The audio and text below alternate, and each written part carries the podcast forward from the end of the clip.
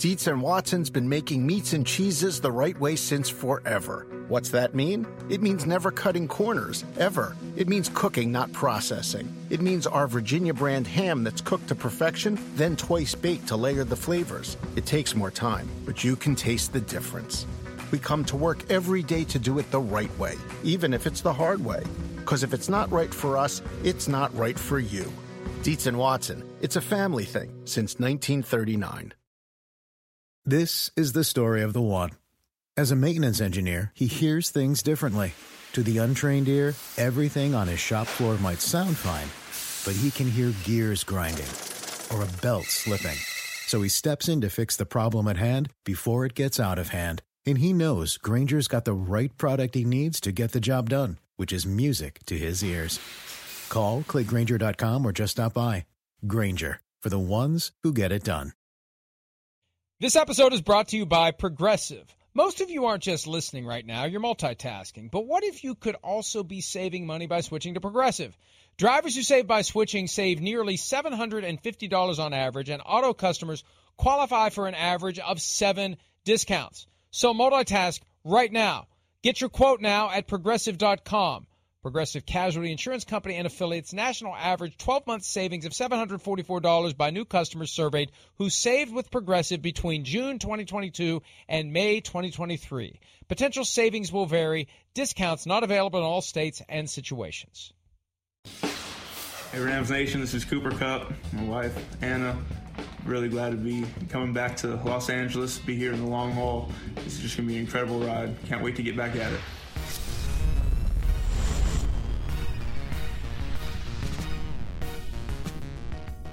F that cap. F those picks, F that cap. I like it. Start a new one. The Rams keep good. finding ways to pay the key pieces of the team that led them to their first Super Bowl victory since the greatest show offs in turf in 1999. 22 years later, they are the champs and they are keeping everyone happy from Matthew Stafford to Aaron Donald, and now to Super Bowl 56 MVP asterisk Cooper Kupp because it should have been Aaron Donald. Sorry, Cooper. Cooper knows it too. Cooper knows it would have been OBJ and it should have been Aaron Donald, but he's the one with the trophy and whatever else you get to be the Super Bowl MVP, and he now has the contract, three year. $80 million extension. I still haven't seen the full breakdown. We'll see. We'll see what it really is because he wasn't, according to him, trying to break the bank, set a new bar, reset the market. We'll see. They didn't do for him what they did for Aaron Donald. For Aaron Donald, they tore up the three remaining years and gave him a three year deal to replace it at a $40 million raise. With Kupp, it's more like a standard deal. They've extended him. I'm waiting to see the full details to really get into exactly what he's going to get or what he's not going to get in comparison to some of the other top receivers because he said himself again yeah. he wasn't aspiring to beat them or match them. Right yeah i mean you're, you're right and and I, you know i don't expect it to be anything record breaking i mean that number itself three years 80 million you know there was the reports out there that was maybe it could be what five years 120 I, I, I, I don't know that confused me. Either way the three years, eighty million. I mean, it's a good chunk of change for a guy who we know is in the conversation for top receivers in football. You know, I'll say this. I mean, Aaron Donald, you get paid that contract because you're like you're arguably the best defensive player in, in football. As we talked about, you're probably the best player in the history of the franchise and in the conversation for the greatest defensive player ever. You know, Cooper Kupp even though in the conversation for top receivers in football, this was the first year that we talked about him being that type of in that elite category. Oh, is he a top five guy? Whoa, his name, let's throw it around there with the Deebo Samuels and Ja'Marr Chases and Davante Adams of the world. So this is the first year he's come on the scene like that as far as being in the conversation there. And I think this is the the right spot, the sweet spot as far as the money is concerned and what makes sense for him and the Rams and you know, it seems just right, really. It does. Yeah, his progression went from being the number 2 guy behind Robert Woods right. to being 1A and 1B to last year really taking over to the point where early in the season there was some consternation from Robert Woods. There was some comments about that. Sean McVay did his best glass half full routine to make it look like Robert Woods wasn't upset. And then I think it was the Thursday night game against the Seahawks. They started force feeding Woods the ball to placate him right. a little bit. And that all continued until Woods tore his ACL in practice on the same day that Odell Beckham signed his contract. And that that issue ended, and then he was traded after the season to the Titans. But Kupp took over the receiver room last year, one week at a time. And ultimately, what we saw is a season that was on par with Calvin Johnson in 2012, even though that extra game helped him pump up catches and yards. It was still one of the great seasons in NFL history for a receiver. It, it, yeah, it was. And and then as we discussed yesterday, or maybe it was the day before, it, eh, there there is an importance to the offense. You know, the the the all the option and jerk routes and the thing that hey the coaches hey we need that one receiver we could trust. Cooper Kupp's that guy. Let alone he developed a special connection with Matthew Stafford. And I think that's probably another reason you could probably look at it and go, hey, that's you know, I think they found the sweet spot. He, he doesn't need or deserve and eh, you know to be the top paid receiver in football. Let's see a little bit more. He was really good. We know that. Matthew Stafford and that combination certainly helped him out and took him to another level. It took their whole offense to another level. Uh, we see the more of the talents of McVay and his ability to call more aggressive down the field passing plays, and we got to see all that Cooper Kupp had to deliver because. You know, again, no disrespect to Jared Goff. You just had a quarterback in Matthew Stafford who can do everything. And it just opened up the field, the playbook, and everything in that way. And we got to really see what Cooper Kupp's all about. And hey, I mean, I don't know what you feel, Mike. I don't know if I look at him as going, he's a top two or three receiver, but I think he's in that – top five conversation for some. Certainly top eight in there, somewhere in there, but hell of a player and uh, very important to what they do on that side of the ball.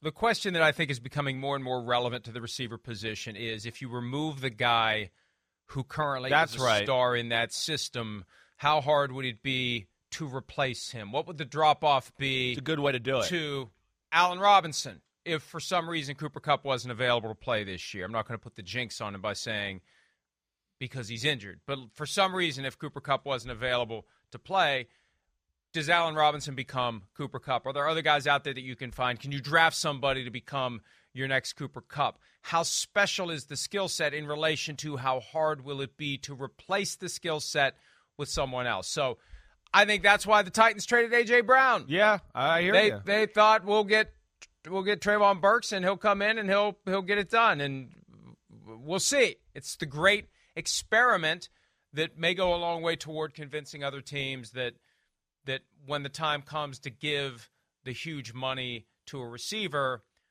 the cost dollar for dollar for the next guy on the depth chart, the next guy you go find, draft, trade, free agent, whatever, is it more sensible to do that. We know that that's how teams view their players. They are all interchangeable parts in a machine. They eventually will be changed out for other parts. It's just a question of when. How many years until we have to change this part for a replacement? How much does this part cost? How much will the next part cost? That's how they view it. I don't like it because it dehumanizes the players, but that's what they do. In the broader structure of a football team, the players become jigsaw puzzle pieces. And so the Rams decide to keep Cooper Kupp, reward Cooper Kupp, and it gets back to what we said two days ago, Chris. It's fine as long as you have players that you can count on to replace your high priced players, any of them.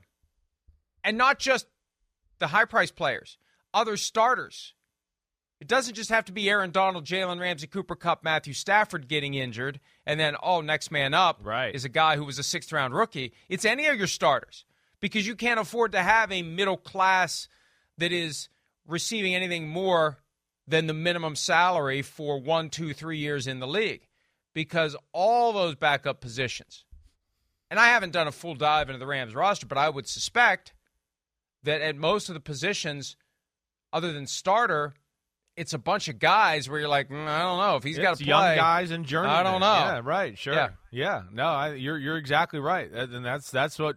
Hey, it's the amazing thing about the Rams because we've really been saying this for what three years now, and they seem to somehow kind of dodge the bullet. Uh, and again, I think that's I got to give credit to McVay there. He seems to have the right feel for how hard to push them, practice them, workouts, whatever that combination. He's found that, but hey, that, that's the game they're playing. It's it's high stakes uh, poker. There's no doubt about it. And yes, I mean, uh, one or two injuries, it doesn't matter where it's at. It's trouble. We kind of saw that in the Super Bowl a little bit. We started getting into the no name territory. Wait, who's this tight end? Who's this guy receiving playing receiver out here? So they they have like flirted with that, and that's that's where they are right now, certainly. But they got some star players. They play a game where it's just, hey, McVay coaches them. They're sound we play tough football, and they expect in the big games these star players to come through and make big time plays, and they've done that for the most part, especially last year, and Cooper Kupp being one of them. And I think you explained it right with the receiver thing. They got to find the right balance there, of these teams. And Cooper Kupp, he's got a little bit of that He's got you know you can't trust anybody to do that job. That that's what I'll say about that. Even though he might not be quite as physically gifted as a Justin Jefferson or a Ja'Marr Chase or a Deebo Samuel, where you can just go line up outside, whoever covers you one on one, they're screwed over, and you'll win all day long. He's not far from that. But his value to the scheme in McVay, I think, is really to your point. That's the part that they probably went that's not easy to find this guy. The guy that has size and strength, because Cooper Kupp's a bigger guy, quickness of a Wes Welker or a Julian Edelman, and the smarts of those type of guys as well to be able to read coverages and never make the wrong cuts. That's where he really does have value, and you know the, they had to pony up some money to make sure he's a part of that offense. Another guy that I think deserves some credit for the fact that the Rams have been able to pull off this balancing act where they've got high-priced starters that chew up a lot of the cap, so they're backfilled when needed yeah. with guys who are young and inexperienced and maybe not nearly as good as they need to be. Reggie Scott, the trainer, because we don't have that rash of injuries. No doubt. Where down goes this guy, down goes that guy, down goes that guy. Oh, crap, the Rams are dealing with what we see so many other teams deal with. And I always have that that little blip ready to land on a radar screen when a team has too many injuries? Is it bad luck or is there something going on? Yes, right. With flexibility, strength, right. their techniques, their diet, whatever, because we see it all the time. Guys get pretzeled up in all sorts of weird formations of their bodies and they pop right up and they're fine. And it's amazing when you see it happen.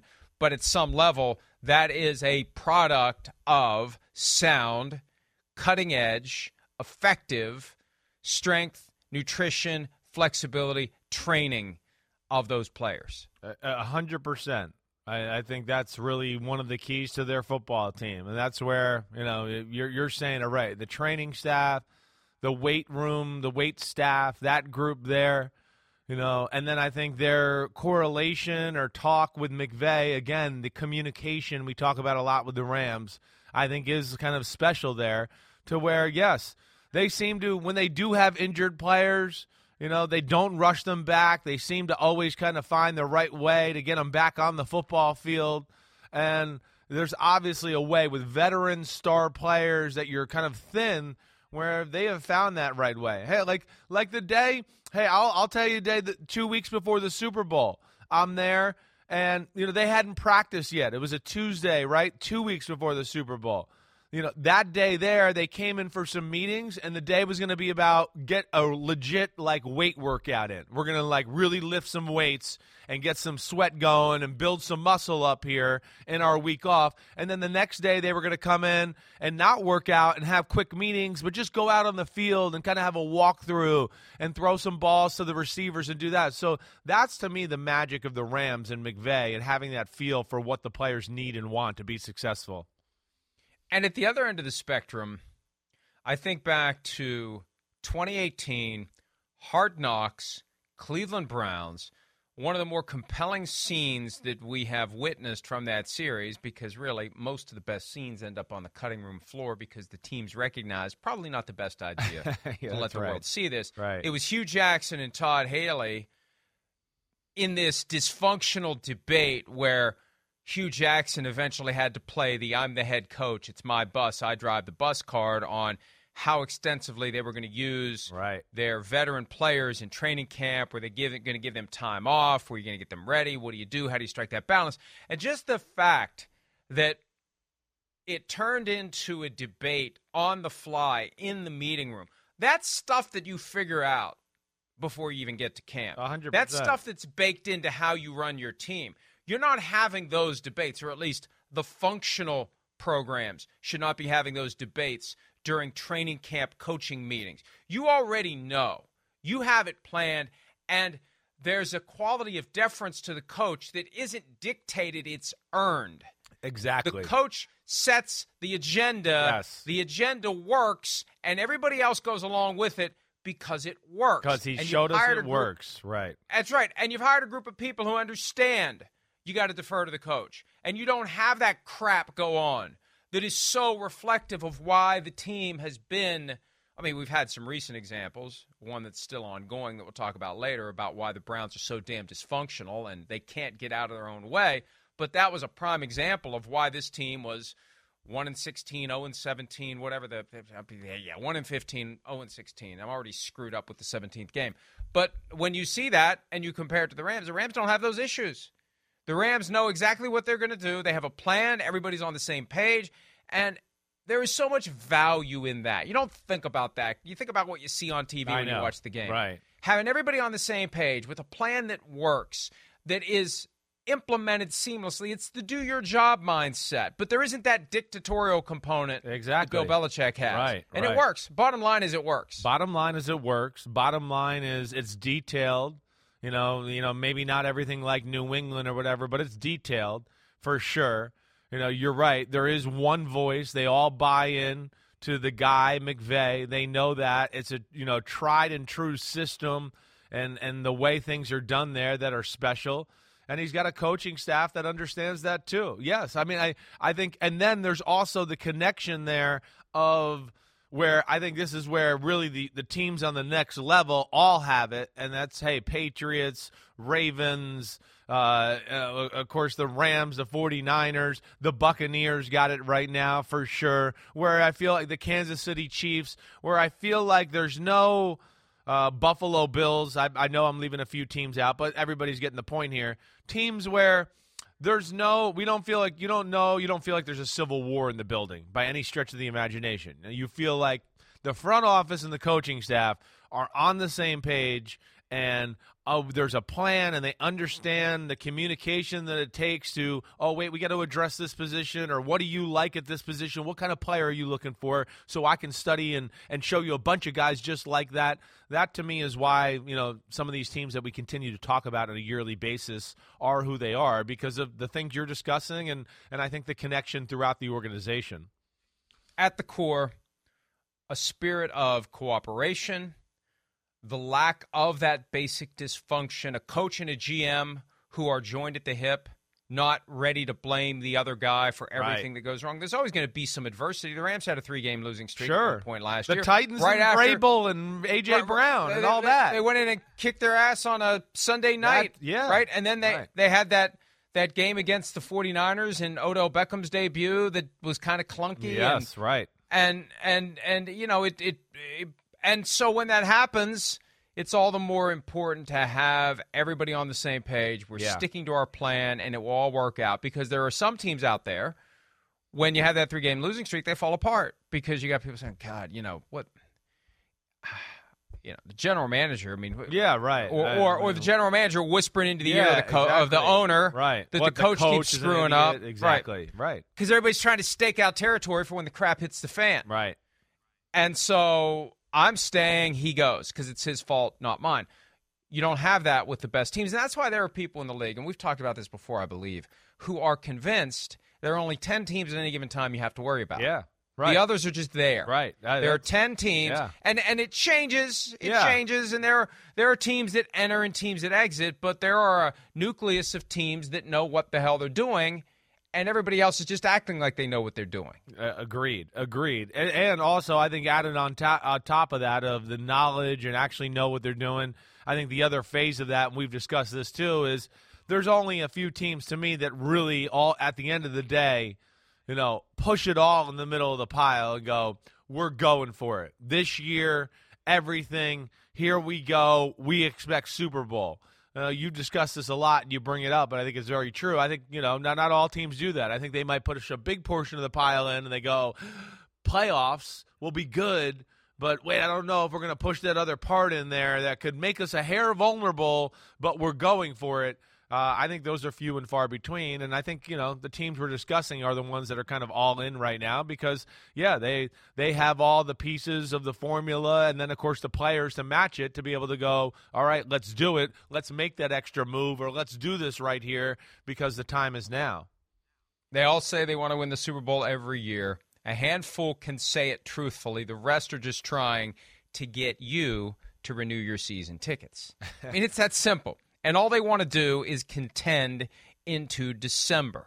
Let's stay in contention. That's why there was no pushback from anyone. When they expanded the playoff field to 14, nobody complained at all because you stay in contention even longer when there are more seats at the postseason table. Remember, we were at the scouting combine that year, and yeah. we were asking the coaches about it, and they all Loved they were all in they favor. All we were all like, supported. why? I mean, why? I mean, yes. Yeah, that's the ultimate litmus test. yeah. Did you make the playoffs to determine whether or not your job is safe? Not many coaches who make the playoffs get fired. It's happened, but not many do because that's your pass fail. Did you make the playoffs? Well, the more playoff spots available, then I got a better chance to save my job. And those are just some of the organizational and human issues that drive these teams. And there are some teams that have it figured out, and most teams, frankly, do not. And that's what makes it hard for the fans of those teams because until you get a new owner, it's not going to change. And look, look, the Broncos fans have to be thrilled. Now, they don't know what they're going to get. I know I'm deviating, but I will get back to the point here. But I just want to say this. The Broncos fans have been dealing with, since winning Super Bowl 50, which I think is the aberration because it was Peyton Manning fueled. Once Peyton Manning was gone, look where they were. Why were they there? They haven't had an owner. John Elway managed, the best thing he did as the head of football operations in Denver was to get Peyton Manning to come to town. Because once he was there, that was basically like having the owner. You got the sheriff. So as long as he's there, you're going to be good. He's a guy that can make a team move from the category of they don't know what the hell they're doing into consistent contender. Once he's gone, it's been five, six years of they don't know what the hell they're doing. Yeah. Because they didn't have an owner. Now they have a new owner, and we'll see what happens. But that that's where it all starts. That's why I'm making that point. Yeah, so, I think you're you know, right. Say what you will about Stan Kroenke as a man of integrity for what he did to the folks in St. Louis.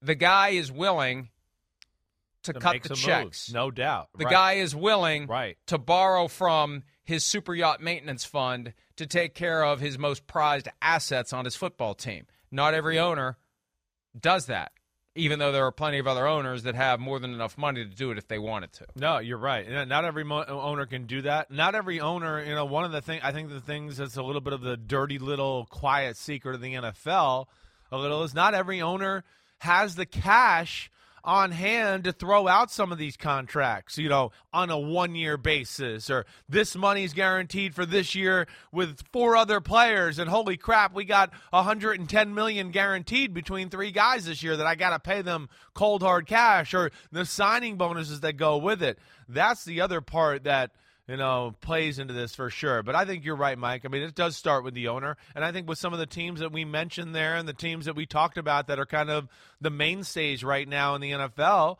I think they all got that in common too. And and you're right. And for the most part, to that and to another point you make, owners that seem to be around, not like always gone. Not that they're there every day, but they're hovering around the not, franchise. Not like live in Manhattan when their team's in Miami. Exactly. That's that's what I mean. They're around. Not that they're there every day, but their your pre- their presence is felt. You oh they might walk in today. We don't know. Whatever. To me, there's definitely value in that as well.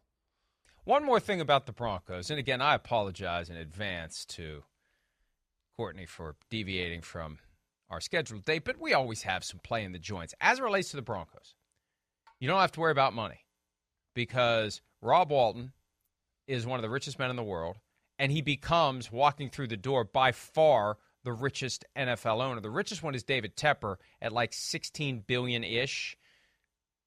Rob Walton's up near 70 Whoa, billion. I didn't know that.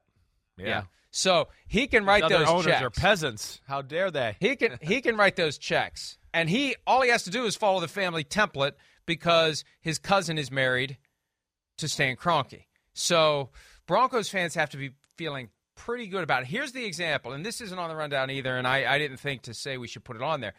the the thing we added yesterday to the reporting on the Broncos sale, and this is 100% true. People are like, why the hell would he do this? But this is what happened. Josh Harris, who owns the New Jersey Devils and the Philadelphia 76ers, was willing to pay five billion right for the Broncos. saw that. Right. That's that's exactly why I was saying it's going to start with a five because Harris was ready to put five on the table. But and I don't know how this works when you're talking about a high level sports auction. He wanted to know from the Broncos. If I put five on the table, am I getting the team? Yeah. I'm only putting five on the table if five buys me the team. But they don't do that, that right? It's, it's, he couldn't. He, they wouldn't give him that assurance. They do it you know, blind.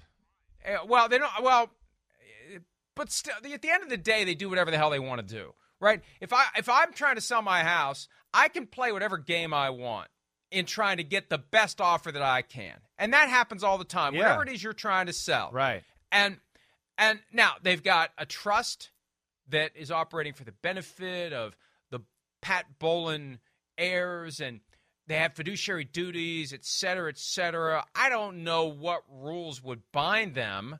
The goal is to get the best offer that you can. If you have a guy who's bidding on the team who says, I'm only putting five on the table if five gets me the team, but you're committed to this auction process, what do you do? Because what would have happened? The reason I'm saying this. Yeah, right. Josh Harris knew if he put five on the table, Rob Walton was going to put five one. And if Josh Harris put five two on the table, Rob Walton was going to put five three. He was just going to bid it up and bid it up and bid it up, and uh, because Rob Walton's got it, yeah, he was going to keep putting it. And so, Broncos fans, you should be feeling pretty good. You have an owner who is just going to keep throwing money on the pile because number one, he wants the team, and number two, he clearly wants the team to be successful. And the and and people are like, well, why wouldn't Josh Harris just put his five billion on the team and force Rob Walton to pay more? Because Josh Harris still has his eye on buying a team. Why why drive up artificially the final price of the Broncos if you may be buying the right. next team that's available? Yeah. Right. So yeah. the highest price is four six five. That's it. When it's time to buy another team, maybe you do get it for five. If you put five on the table now and the Broncos got for five one, you're paying more than five one. Pretty good chance for the next team that's available. So that's yeah, why he ultimately didn't do it. So yeah. the point is, Broncos fans should be feeling good because maybe on one of these future shows, we're going to be talking about how the Broncos are paying this guy and this guy and this guy and this guy to hold a Super Bowl championship team together like the Rams are. No doubt. It, that's that's big time. That really is. And again, we've seen some teams throughout history when you have these type of owners, they win. You know, you can go to the Cowboys of the 90s, that would fit the mold. Jerry wasn't afraid to cut checks and had big time money. You can go to the 49ers of the 80s and and DeBartolo. The, the, there was no salary cap then. The 49ers were paying their team more than the other players. It, it was like baseball. And he had the cold hard cash to make everybody happy and do it that way. So we've seen teams that have played it that way or had that type of owner. And of course, we're seeing one right now with the Rams that – yes, money does count. It definitely does, especially cash on hand because we've discussed whether it's the Raiders with Khalil Mack or me back in the day with the Broncos. Sometimes teams don't have the cash right there on hand to pay the player right away or give him the start of his contract. And that plays a part in, oh, wait, I'm a player. I don't want to sign with you since you can't write me the check right now. And that affects the way the team's built for sure. Or, or, or your dad with the Cleveland Browns, Modell Browns. Right, exactly right. Going there and they and then oh wait, they looked through their books and they went, oh crap, we're broke. Uh, call call call call the moving vans. We got to go to Baltimore soon. and he ended up not going there. So exactly right. It's a it's a major factor that I don't think fans sometimes quite realize. I don't think I realized until really a number of years after I got done playing and had these conversations with coaches and front office people we just assume that all the NFL owners are so ridiculously rich they can do whatever they want. Not all are so cash rich, liquid, exactly that they can that they can say, "Here's this giant pile of money right. any day of the year." You know, the Buccaneers still don't give out significant signing bonuses with off-season cash flow. They wait till the money comes in from the league office, from TV and ticket revenue. Right, right. Yes. They, they, don't they either they choose to or they can't in the offseason dig deep for big millions of dollars for signing bonus. No doubt, Mike. It's it's funny you're bringing this up and I had kind of forgotten about this, but yeah, if, if I mm, Oh no, you know what? This was Tennessee. I'm wrong about this. The Tennessee Titans did something like that a little bit. To your point, where I believe, and I might be off on a few details here, but I'm I'm on the right path here. Where during the season I got like 66 or 75 percent of my contract. Feel the pulse of the city. Feel the beat of the drum. Feel the bass blow your hair. In Las Vegas, live music delivers much more than sound. It's where music comes alive with artists like Megan Thee Stallion, Maroon 5, Carrie Underwood, Shania Twain, Babyface, Lionel Richie, and many more. Every show is a playground for your senses. See the full summer lineup at visitlasvegas.com.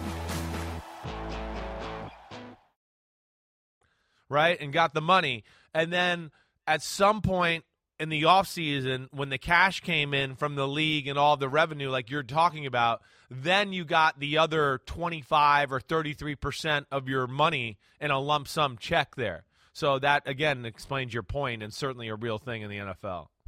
You said something there that I think if we worked on a little bit, fashioned the language just just a touch to make it resonate. Right. It would be good for your tombstone. Yeah. I may be off on a few details, but I'm on the right path.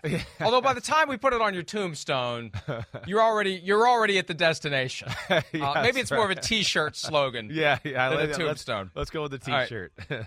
uh, another guy who got paid, the first guy who got paid, even though he's one of the newest arrivals for the LA Rams, Matthew Stafford, not throwing in the offseason because of an elbow issue. He got an anti inflammatory shot not that long ago. He was asked recently whether he'll be throwing when training camp begins because he's not throwing now. Here he is. You do expect to throw in training camp? Yeah, de- definitely. Um, you know, I'm, I'm progressing kind of into that and through that at the moment, so I'm just trying to make sure that we're smart, but at the same time be, you know, um, you know, as ready to go as I can possibly be come day one when we're out there throwing the ball around. You know, as I'm progressing, you know, personally, um, you know, through my program, kind of getting ready to go, um, I'll be around the guys. We'll be finding time. You know, it's a great thing about being in Southern California. Everybody wants to be here anyways. So uh, it'll be great to be able to get out there and get some work with some of those guys. Yeah, look, it's not a huge concern, but it's a concern. Yeah. You'd like your quarterback to be able to throw the football four months removed from the last football game that was played. No doubt. I, I mean, I mean, again, it, I'm not. I, I think you said it right. Like, I'm not like overly concerned, but I'm I'm sitting there going, "Damn, we're sitting here in June and we, we still can't throw the football."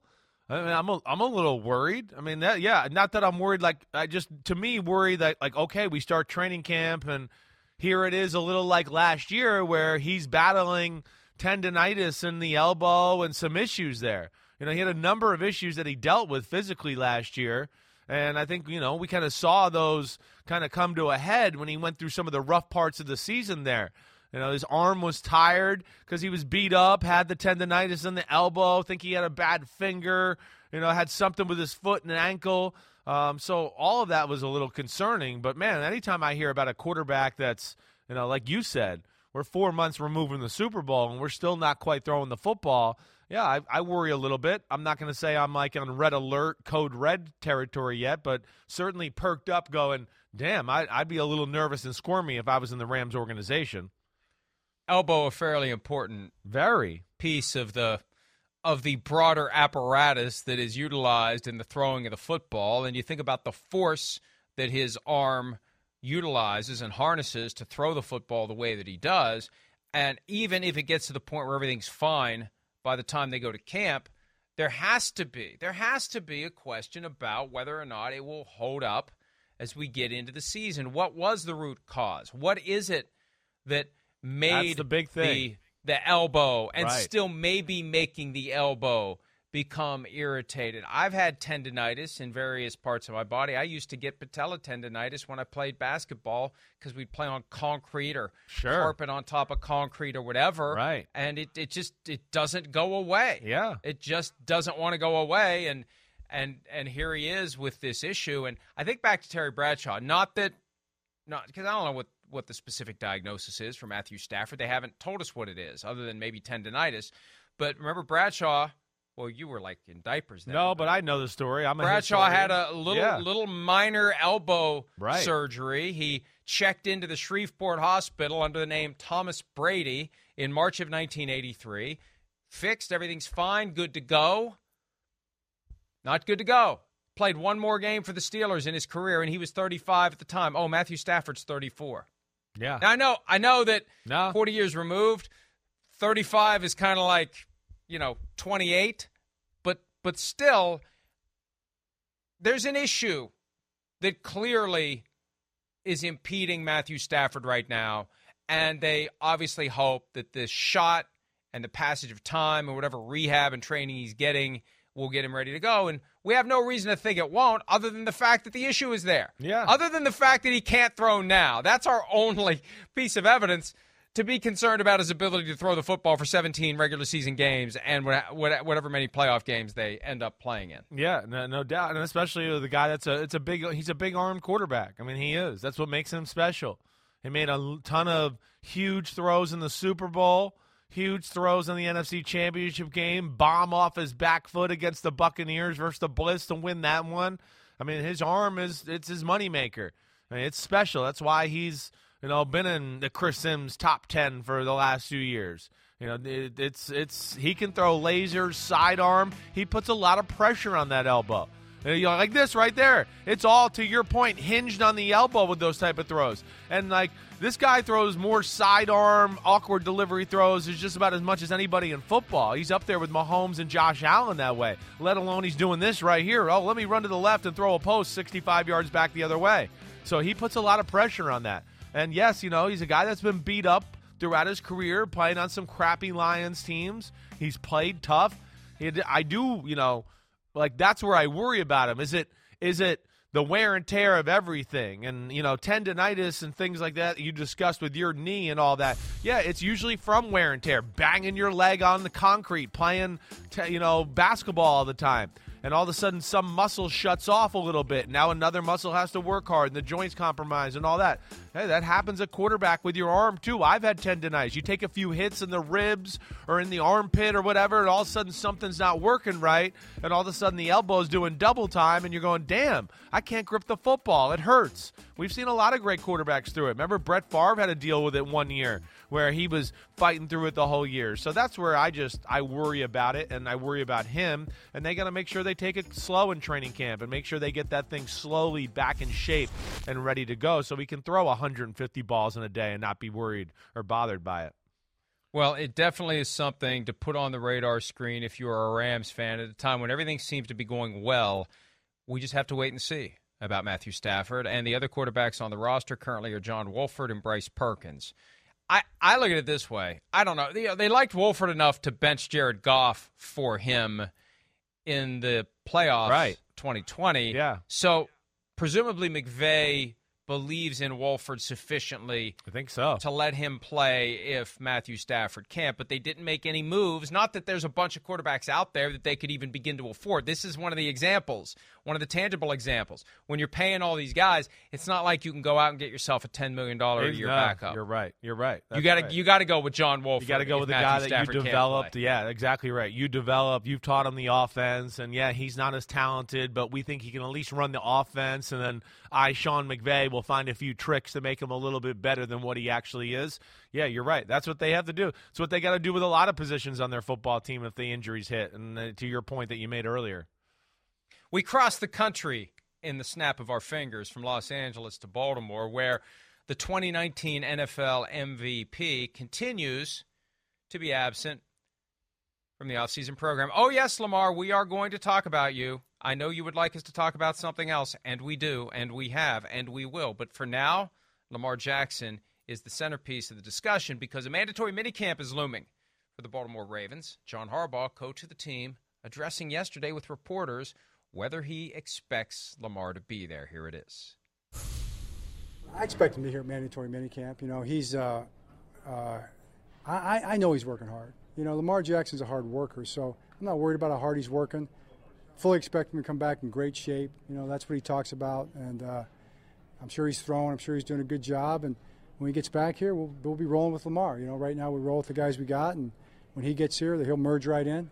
with everybody, and we'll go to work with Lamar. If you listen to that carefully, the picture that John Harbaugh is very delicately painting with implicit messages. They don't know what the hell's going on with Lamar Jackson. They don't know if he's in shape. They don't know what he's doing. He says he is. We'll see.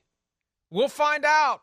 We'll find out like the rest of you do. We don't know what the hell Sounds is up like with it. Lamar Jackson. Right. Isn't that amazing? That's amazing. And I know, hey, look, if somebody decides to carve off a clip of the show and put it on social media and it goes kind of semi viral among NFL circles and it lands on Lamar's screen, he's going to get all pissed off. Look, Lamar, this is your fault. You have created this wedge that no one can understand between yourself and the team. You won't say why you're not there. You won't say why you won't take their money. You clearly won't take their money. This is unprecedented. This game is all about establishing yourself to the point where you get generational wealth. Then you've arrived, and everything after that is house money. Everything after that is gravy. And of all the quarterbacks in the NFL right now, with the exception maybe of Kyler Murray, Lamar Jackson is the guy who should be taking the money that the team is trying to give him because of the way he plays the position. And yet, it's crickets, not just for us. Yeah, for them, from but all it's due obviously accounts. for them Yeah. too. Right. I can't. I, I, I don't know what advice he's getting. I don't know whether he's ignoring good advice or getting bad advice or no advice. And get mad at us all you want, Lamar. We have your best interest at heart. I don't know who the hell else does other than the members of the Ravens because they have their own best interests at heart, and their best interests are have Lamar Jackson with the team as long as possible. But th- this, the reason we talk about this, the reason this is a topic, the reason it's a story is because it is so unusual to the point of Chris literally unprecedented. Yeah, unprecedented. Yeah, I mean, it is. It's crazy. It really is. And and again, it's the guy that's the best player on their team, the leader of the team, who has great effect on their football team, is up there with anybody in the sport as far as like his ability to, you know, rally the locker room. Guys love him. He's kind of like an urban legend. And hey, we got Lamar. We can win today. I mean, he has that effect. And and, and it is. It's it's you know it, what I think is funny is kind of like what you're saying is it doesn't sound like they have a definitive answer. Like they don't know. You know, I think you. Oh, hey, he'll be here at mandatory minicamp. We talked to him. Yeah, he'll be here. Like they don't know. You're right. And then you know the crazy thing is here too is I hear people on TV going, "Well, he shouldn't step on the field until they pay him like Mahomes." They're trying to pay him like Mahomes. So what do you do then? What what's your answer to that? Other people on TV, they're trying to pay him on like that, but he won't engage in the conversation. So then, where do you place the blame after that? Now uh, it has to go back to Lamar again. The team is trying to appeal to him and the city and everybody to make it work. And he won't. That's where it's weird. And then I hear people on TV say, oh, he shouldn't show. They're trying to literally back up the truck and go, here's cash for the rest of your life. Boom. Like, here's a ton of it. And he won't take it. But then, therefore, they're being penalized by him not being there. That's where it's just weird. It doesn't make sense. And again, yeah, we're rooting for Lamar. And he has every right not to be there. I get that. But I don't necessarily think that's the best thing for him or the Ravens. I see three explanations for what's going on. And Lamar, feel free to clarify at any point which of these three is the truth. One, he wants out of Baltimore. Now, he's already pushed back against that, but that doesn't mean it's the truth. People push back against things all the time because they want to keep the truth concealed. One, he wants out of Baltimore. Two, he wants a non negotiable offer, meaning he doesn't want to have to negotiate. We touched on this a few weeks ago. He wants them to give him Deshaun Watson money plus something, make him the highest paid player in the NFL without him having to go back and forth. I shouldn't have to engage you. You should just come to me with an offer that is obviously the biggest contract any player has ever gotten. And you can explain to me how it is, and if it all makes sense, I'll sign it. I don't want to negotiate with you. That's explanation two. Number three, he doesn't know what he wants, so he's just buying time. Those are the only three I can think of. Maybe there are others. Anybody out there that has another explanation for what Lamar Jackson is thinking, let me know at Pro Football Talk on Twitter or Florio at ProFootballTalk.com. But that's it. Either he wants out or he wants them to back up the truck and dump more money than they have ever dumped on anyone ever before in league history without him having to ask for more. That makes or no three. sense. Right. He's just he's just buying time. He just it does make sense to me that hey, I want to represent myself, but I don't want to negotiate because I really don't know how to negotiate. But I want to represent myself because I don't want to pay somebody to negotiate for me. I don't want to give somebody a percentage. So it should be good enough that I'm Lamar Jackson and you just offer me the best contract in NFL history. See, he's not engaging them because he doesn't want to engage them. He shouldn't have to engage them. That may be his mindset. They should just offer to make me out of the gates the highest paid player in league history. And until they do, I'm not talking. Maybe that's it. Maybe it's that simple. Maybe it is. Maybe it's one it of the is. three. He wants out. He wants an easy and quick and supreme contract, or he doesn't know what he wants. Yeah, I mean, maybe you're right. I mean, and again, all right. So then, like, let, let's go down that road. Do you think that, like, he's worthy of being that guy? Of going like, okay, just give me, uh, just make me the highest paid quarterback in the history of football, and we'll be done with it. Like, does does he have the right to say that? In your opinion, what what are your thoughts there? Well, again, it's not just where the cap is. I know. the cap is going. Yeah. So every guy, and we're we're slipping back into that old model of A whoever is up next Right. becomes the highest paid Right. quarterback. But if we're going to do tiers, Yeah, We've this guy's in that, that. tier. Yeah. this guy's in the tier where it should be. You know, the hands working their way up the baseball bat. That's what it should be. Yeah. If he's in that highest tier, and Right. he still is. So the question is, how long will he stay in that highest tier? What protections will be there for the Ravens in the event that the wheels come off of Lamar Jackson and he can't run like he did and he hasn't developed as a pocket passer and now he's not in the top tier? That's their risk if they give him a huge contract. But hey, who's one of the guys who complained publicly about the Deshaun Watson contract? Who's one of the owners? Who was one of the first owners to complain publicly Yeah. about the Deshaun Watson that was 230 Bish- Bisciotti was. guaranteed contract? It was Steve Bisciotti, Yeah. right? Because you know what? If Lamar Jackson really is just sitting and waiting for the Ravens to give him the best contract ever, it starts with five years, 230 million, fully guaranteed.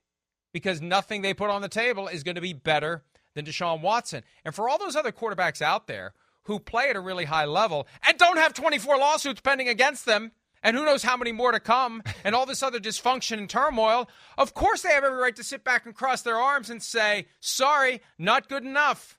The guy with 24 sexual misconduct lawsuits has got 230 over five fully guaranteed.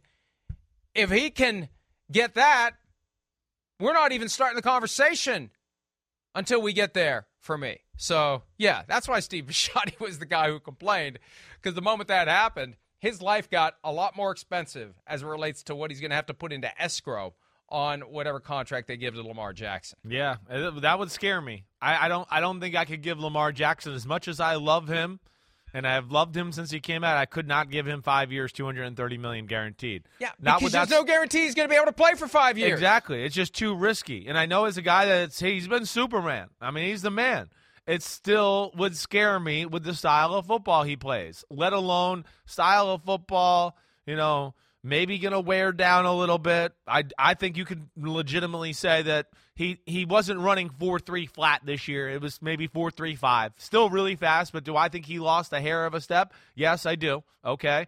And then, yes, for a guy that is not overly big, you know, it's not a thick human being. You know, again, I, I think if people saw like Patrick Mahomes in person, they'd go, damn, yeah, he's six three, but holy crap, he's got, you know, some shoulders and legs and butt to him. Josh Allen, yeah, he plays a dangerous style of football, but Josh Allen's built like a huge middle linebacker.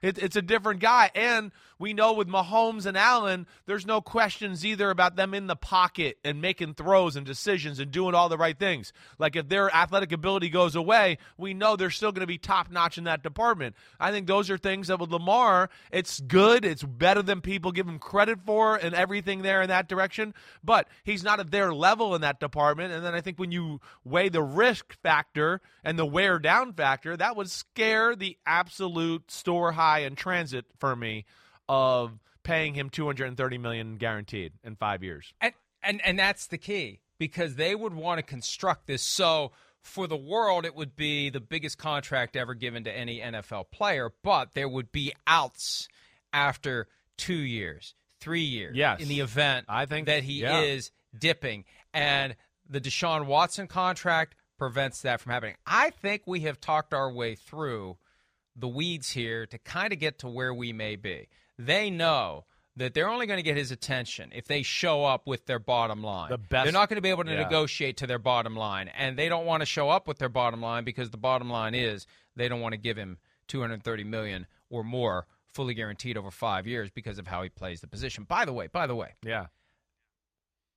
The way that you explained his the, the Patrick Mahomes thickness, it reminded me of the children's song. And maybe we should revise the children's song from head, shoulders, knees, and toes to head, shoulders, legs, and butt. Or maybe that's the way your mom sang it to you, which explains why you are an aficionado of the football player legs and butt. yep. No, Dirty Diana did not sing that song to me. She was not a singer. so that didn't happen. No lullabies that way. No, I'm, I'm that way.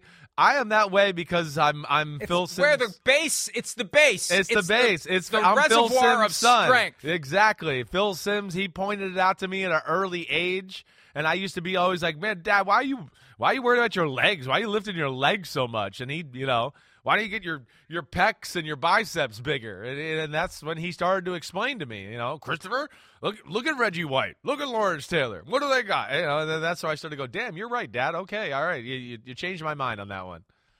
It still is amazing. We got to take a break, but it still is amazing in hindsight that your dad survived for as many years as he did, playing on green cement at, at the old Meadowlands at Veterans Stadium. I know. Pretty much everywhere there was artificial turf, it was green cement getting hammered, Hammered. under the rules that were in play at the time Right. by some of the best defensive players we've ever seen. Yeah, and played for a coach that was like, just just hang in there, just stand there, just stand there a little. You're gonna get hit, but you know, so what? Just, just hang in there. That was the coach he had too. So it was it was a double whammy, and yeah, that's why I'll have a lot of respect for Big Phil forever because he is a tough sob Irish pub fighter caveman that survived all that. I don't know how he did it. Legs and butt. Legs That's how and he did it. no doubt. All right.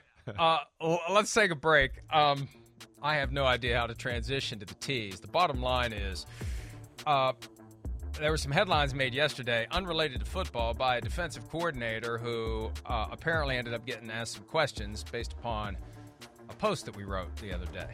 We'll try to make sense of all of it when PFT Live continues right after this.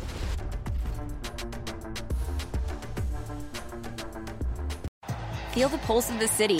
Feel the beat of the drum. Feel the bass blow your hair. In Las Vegas, live music delivers much more than sound. It's where music comes alive with artists like Megan Thee Stallion, Maroon 5, Carrie Underwood, Shania Twain, Babyface, Lionel Richie, and many more. Every show is a playground for your senses. See the full summer lineup at visitlasvegas.com.